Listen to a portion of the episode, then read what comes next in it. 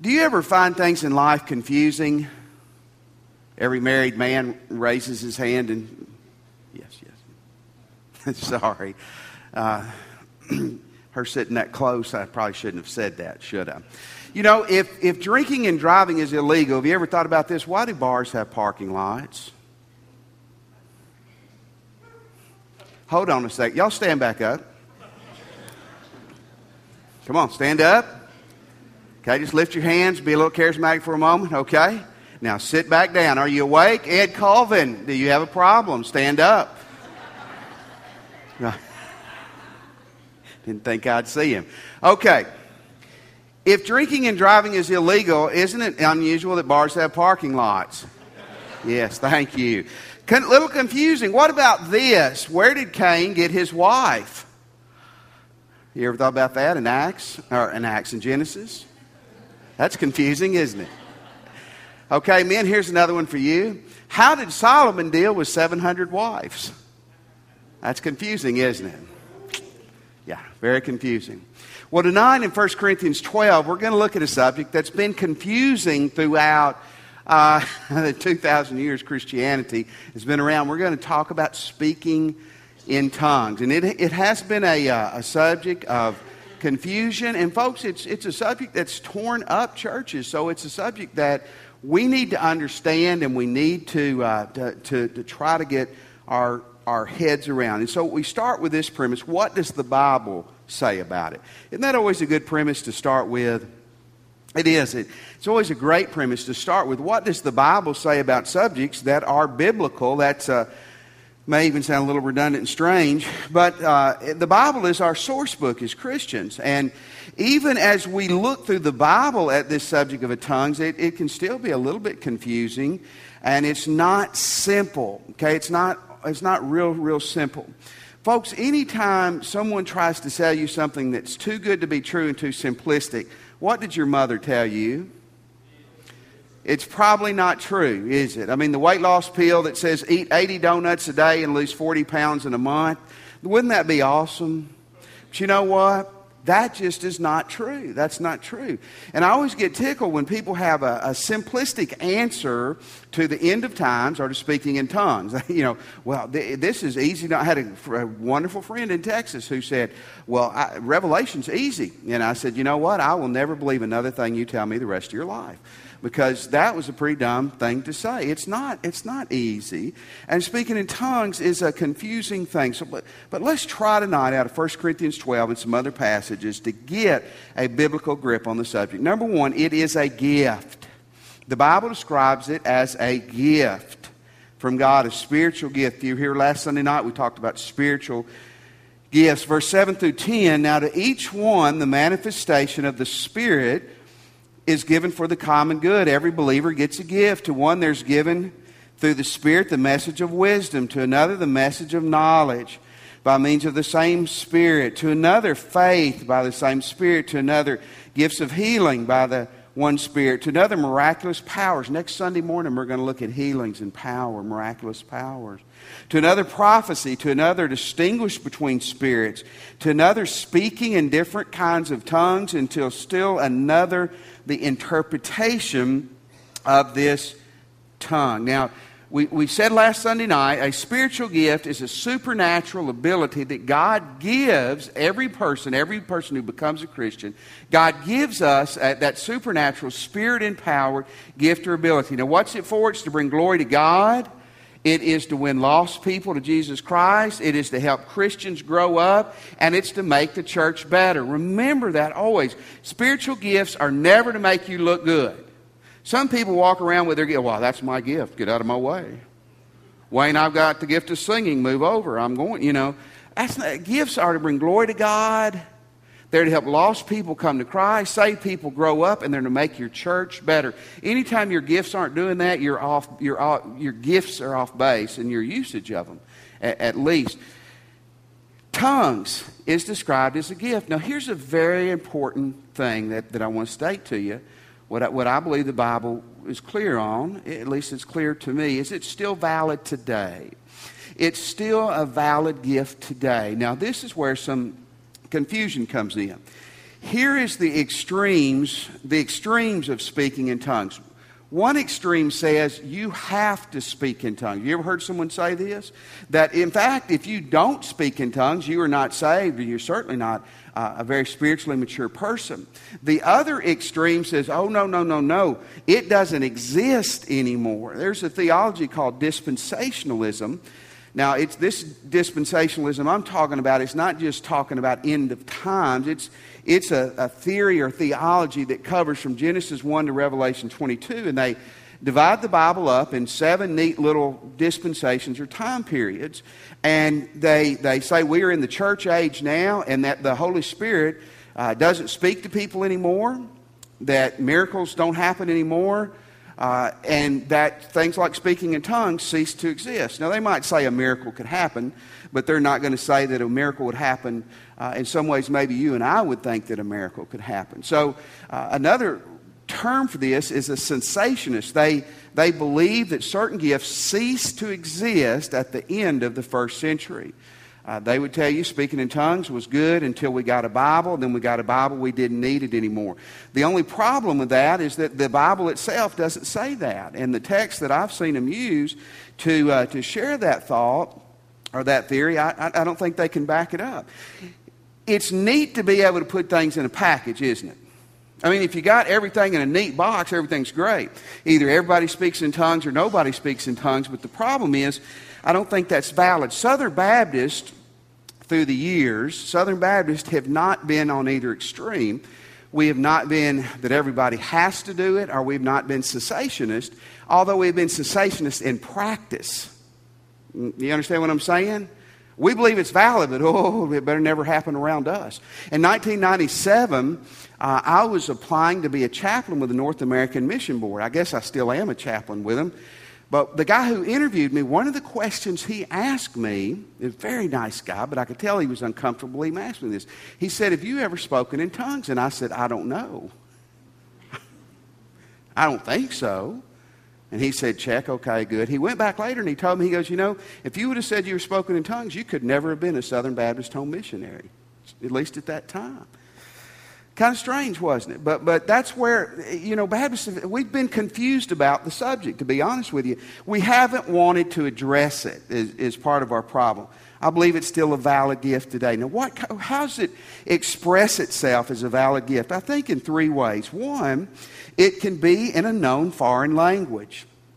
It can be in a known foreign language. Now, if you're taking notes, write this down, read it when you get home. In Acts chapter 2, verses 4 through 11, is the, is the, the uh, prototype for this understanding of speaking in tongues. What happened in Acts chapter 2, Jesus had ascended, and the Holy Spirit had not come on every believer until this time. And the Holy Spirit comes. You remember this?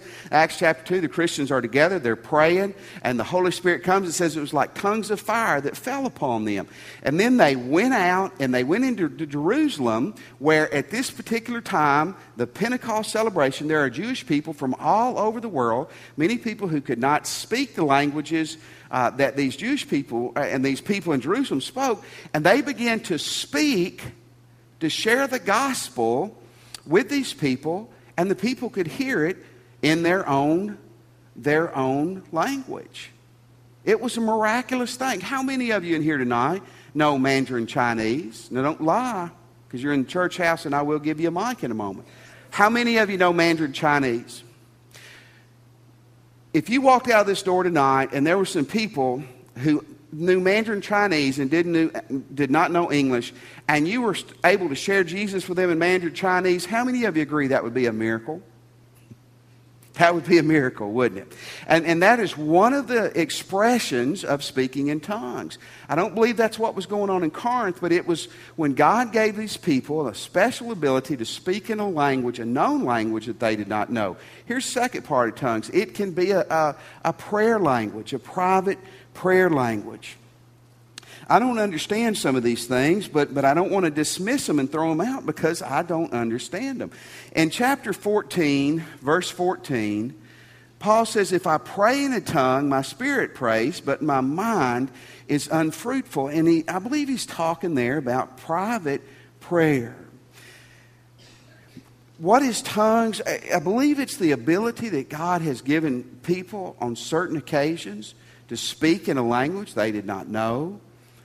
I don't understand this, but I believe apparently some people have the ability to pray in an, in an unknown tongue, a foreign language, in an ecstatic type prayer language to praise and worship God and to, uh, to pray for others and lift up other people. I don't understand this, but I'm not going to flush something because I don't understand it. I'm going to, in fact, I'm going to accept it if it's in the, the Word of God.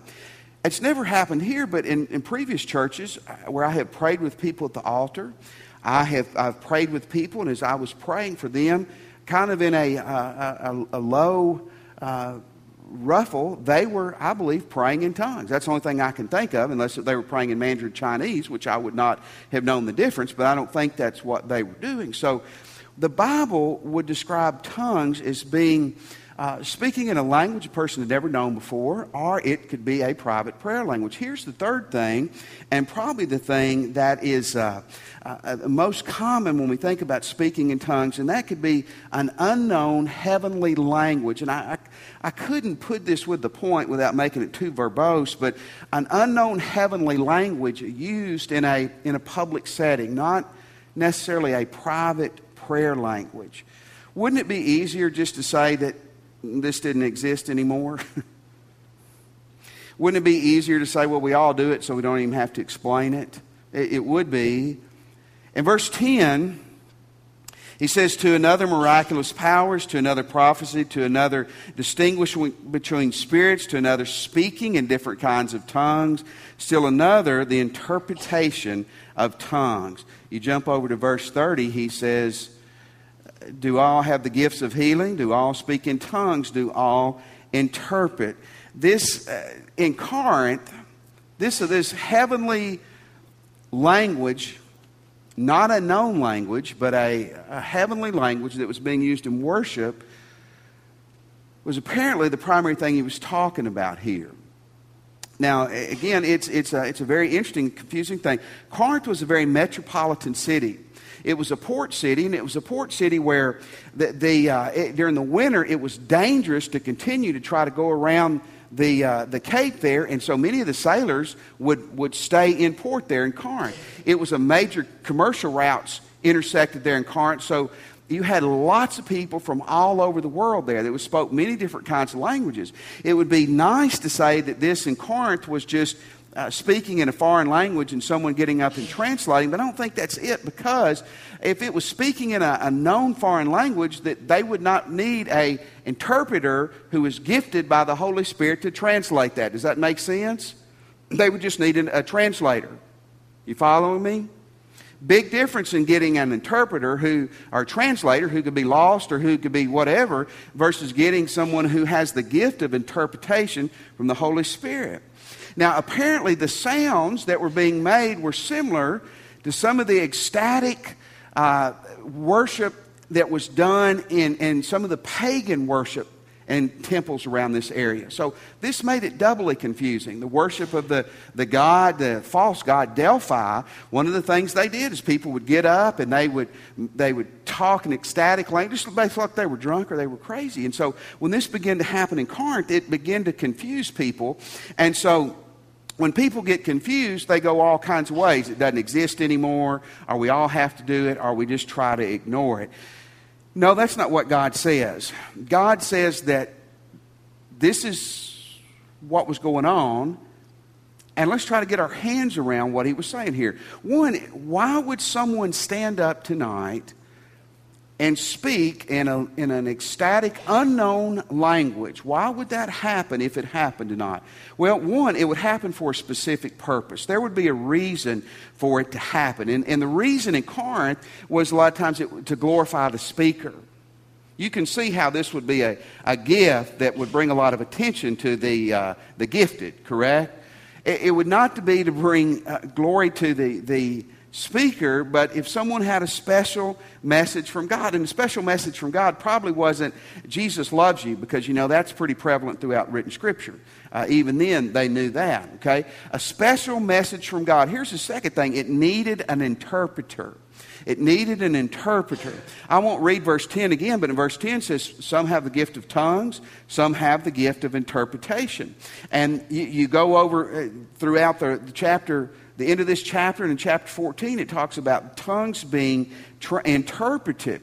Now, interpreting is not this. It would not be someone getting up and speaking in an ecstatic language and then Penny Humphrey standing up behind them and going, I'm interpreting this. They spoke in tongues. I don't think so. You know, that, that would, you follow me here? And here's a real dangerous thing, a real, real dangerous thing. Do not ever, ever, ever stand with authority and saying, God is telling me this. This is a message from God. I hear way too much of that foolishness today. You know, people want to get their way. They want to bully you. They want to use a spiritual club. All they say, God told me, God told me, God told me. You know, in the Old Testament, the punishment for that, if it didn't come true, what you say God told you, you died.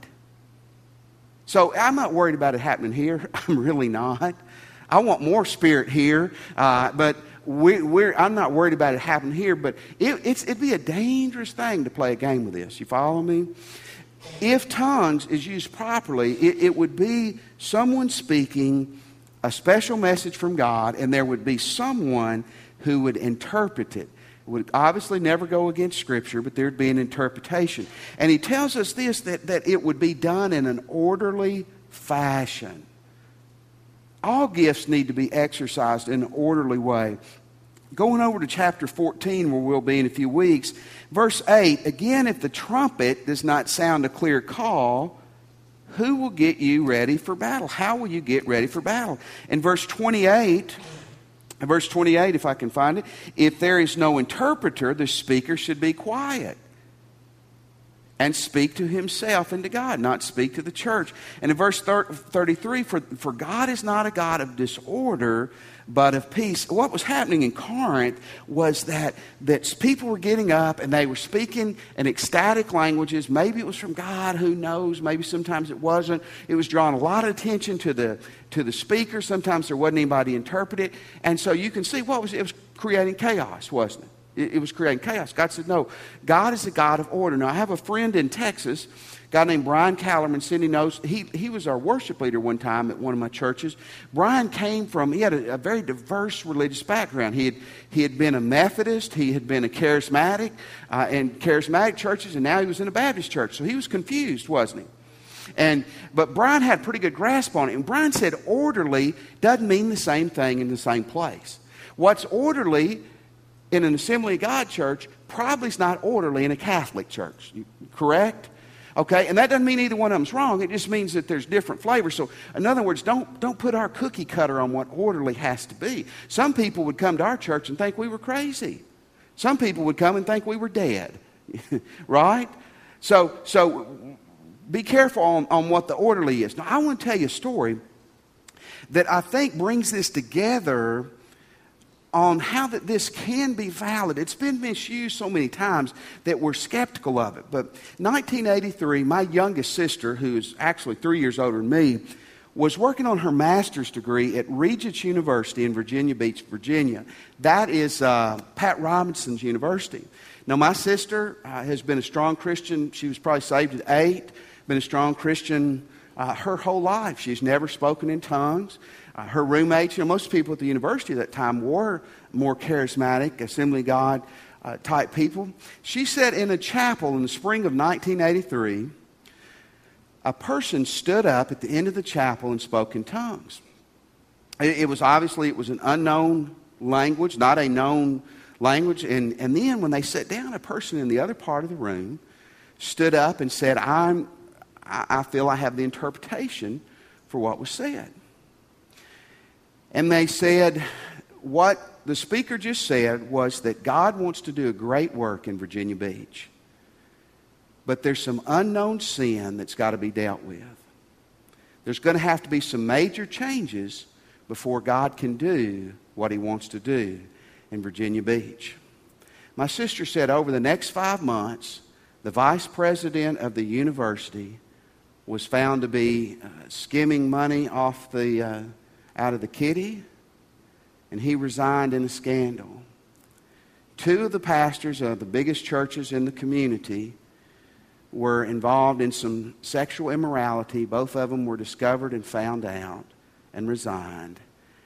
And she said within about eight months, revival had broken loose in that community. I don't know about you, that's hard to say that was not valid. In fact, I think it was very valid. So let's look at some closing principles on speaking in tongues. Number one, it, it is valid. It, it is valid if it's used properly. I think it's, uh, it, it's nice, again, to have your cookie cutter, to have God and, and all your theology in a neat box and, and say that this doesn't exist if I don't understand it or, or, or, whatever. But it's valid if it's used properly. Properly is a big word, though, isn't it? I mean, there's a, there's a wide understanding of that. Here's a second thing that's very important Tongues are not a proof of salvation. About 11 or 12 years ago in Texas, one of my friends was the, an undertaker, and he told me after a service that a local pastor had, uh, as he was doing the, uh, the sermon for the, the deceased, said, We know that this person was saved because they spoke in tongues. Have you ever heard that before? Have you, have you ever heard that, that tongues is a sign of salvation? If you haven't, talk to enough religious people, and you, you will. Now, let me tell you why that is said. It's a misunderstanding of the book of Acts. If you're taking notes, you might write some of this down, and you can look it up later. We can talk about it later. In Acts, there's places where people were saved, and when they were saved, they spoke in tongues. Okay? Acts chapter 10. Peter uh, leads Cornelius to the Lord, and Cornelius is saved and he speaks in tongues. Peter says, Ah, we know that he has received the Holy Spirit. In Acts chapter 19, Paul's in Ephesus. People are saved and they speak in tongues. So you can pull those out and you can say, I can tell whether Jeremy McGee is saved or not, whether he has spoken in tongues. And I bet that would mean he's lost tonight. Just my guess. Here's the problem Let's walk through some other parts of Acts. In Acts chapter 2, verse 41, the day of Pentecost, after they spoke in tongues, Peter preaches and 3,000 are saved. It does not tell us any of them spoke in tongues. Isn't that unusual? Doesn't tell us any of them. Acts chapter 8, the Ethiopian eunuch is saved. He's baptized. It does not say he spoke in tongues. Acts chapter 9, Paul, who says he spoke in tongues, in, in 1 Corinthians 14, Paul saved. It does not say he spoke in tongues after he was saved. Acts chapter 16, Paul and Silas lead the, the jailer, Philippian jailer, to the Lord and they're saved. You know what? It does not say they spoke in tongues. Acts 18, there's a big conversion and it does not say that they spoke in tongues. So, what does the book of Acts tell you? It doesn't give you a clear cut answer, does it? I think what it says, if you look at it in Acts chapter 10, with Peter and Cornelius. And then in Acts chapter 9 in Ephesus, tongues gave the Jewish people a clear cut, immediate way to see that the Holy Spirit, God had accepted these people. Okay? He'd accepted these non Jewish people, which was a big deal at this time. Folks, the, the, you can't take the book of Acts and say you've got to speak in tongues to be saved. And so the bottom line is you do not have to speak in tongues to be saved. You go home and read 1 John chapter 1 through 5. 1 John is the primary textbook on how to know if you're saved. And you know what it says about speaking in tongues? Zero, not a nine. It says love other people, you obey God, you love the things of God, all those hard things. Tongues is valid, it's not proof of salvation. Here's a third thing it's not proof that you're right with God. It's not proof you're more right with God. Now, I don't know if you've heard this or not, but some of my dear friends would tell you that you need the gift. you, need to, you need to speak in tongues to, to show that you're really walking with God. Uh, some friends of ours in Texas, when one of their uh, brothers was uh, ordained to a deacon in a, uh, a more charismatic type church, one of the qualifications for a deacon was that they speak in tongues. I'm afraid if that was one of the qualifications here, deacon's meeting would be Clayton and I. And maybe one or two others. I don't know, but not many. Folks, speaking in tongues is a gift. You don't have all the gifts, do you? won't go back and look at it, but in 12, 29, and 30, it says, Do all have, uh, do all speak in tongues? Do all interpret? Do all administrate? Do all teach? Or all prophets? The answer is no. Not everyone has the gifts, uh, all the gifts. You, you know how to know if you're walking with Christ? It's not whether you can quote the whole Bible or you speak in tongues, it's what kind of person you are. Galatians 5 22 and 23 are called the fruit of the Spirit. Nine qualities love, joy, peace, patience, kindness, goodness, faithfulness, gentleness, and self control. You know, tongues isn't mentioned in that, is it? It's the internal things that come out and make you a beautiful person that are proof that you're saved. In fact, I want to tell you, one of the meanest and vilest people, not in Ruston, not in, long way from Ruston, but one of the meanest, vilest religious persons I've dealt with, when I say vile, I mean vile, was a tongue speaker. I mean, they would, they would be filled with the Spirit and speaking da, da, da, da, da, and then they would cuss people and they would cheat people and steal from people. That is not adding up correct. The fruit of the Spirit are evidence that you're saved and you're right with God. Okay? Very, very, very important to get a hold of that. Here's the last thing no gift should cause disunity. You see, in, in Corinth, the use of tongues was dividing the people. Dividing the people. If you're using your gift and it's causing problems in your church, you are off kilter. That gift was not given for you and for us to move out of the way so you can use it. Are you following me? God didn't give me a gift of preaching and teaching, so you better sit there and do what I tell you to do. He, that's not the way it works. Wayne decides he wants to sing for four hours because he has the gift. Well, he has the gift, and he can sing for four hours, but it's probably going to be, I'm betting not even to Stacy, it's going to be outside in Choudrant to himself, and may, the dog may even leave after three and a half hours. You see, if you have the gift of preaching or teaching or serving or leading or administrating, you're leading a Bible study, you're feeding the poor, you're a preacher, and the use of your gift is causing disruption in the church, you need to be kicked in the backside. You're off base. No gift should cause disunity in the body of Christ. The gifts are to bless the body and to lift up Jesus Christ and to make us better. And in Corinth, and what was causing problems with the tongues was that it was disrupting the body of Christ. Gifts always ought to glorify God and make the body better. Tough subject. I have no idea if I got through to any of you tonight. I'll quiz Cindy on the way home. But I think we got to talk about it. I don't know if you remember this, Cindy, but uh, we interviewed with a church in Houston two weeks ago. No, I'm teasing. It was, it was about 12 years ago. And I remember the, the chairman of the committee, a very nice person, somehow the, the subject of tongues came up. And here's what she said Oh, we're not going there. Too, it's too, too, uh, causes too much strife, too much problem. We're not even going to talk about it, not even going to go there. You got to go there sometimes, guys. And, and if you deal with real world Christianity, uh, this is, a, this is something you got to deal with. And always remember if, we're, if it's done right, we don't have to agree on everything perfectly. We just need to make sure we're in line with Jesus Christ. I want to ask you tonight are you in line with Jesus? Do you have a relationship with Him?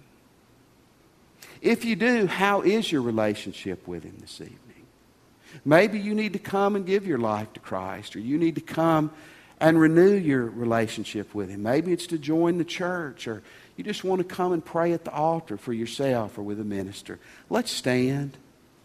And as God leads you, you respond to Him tonight.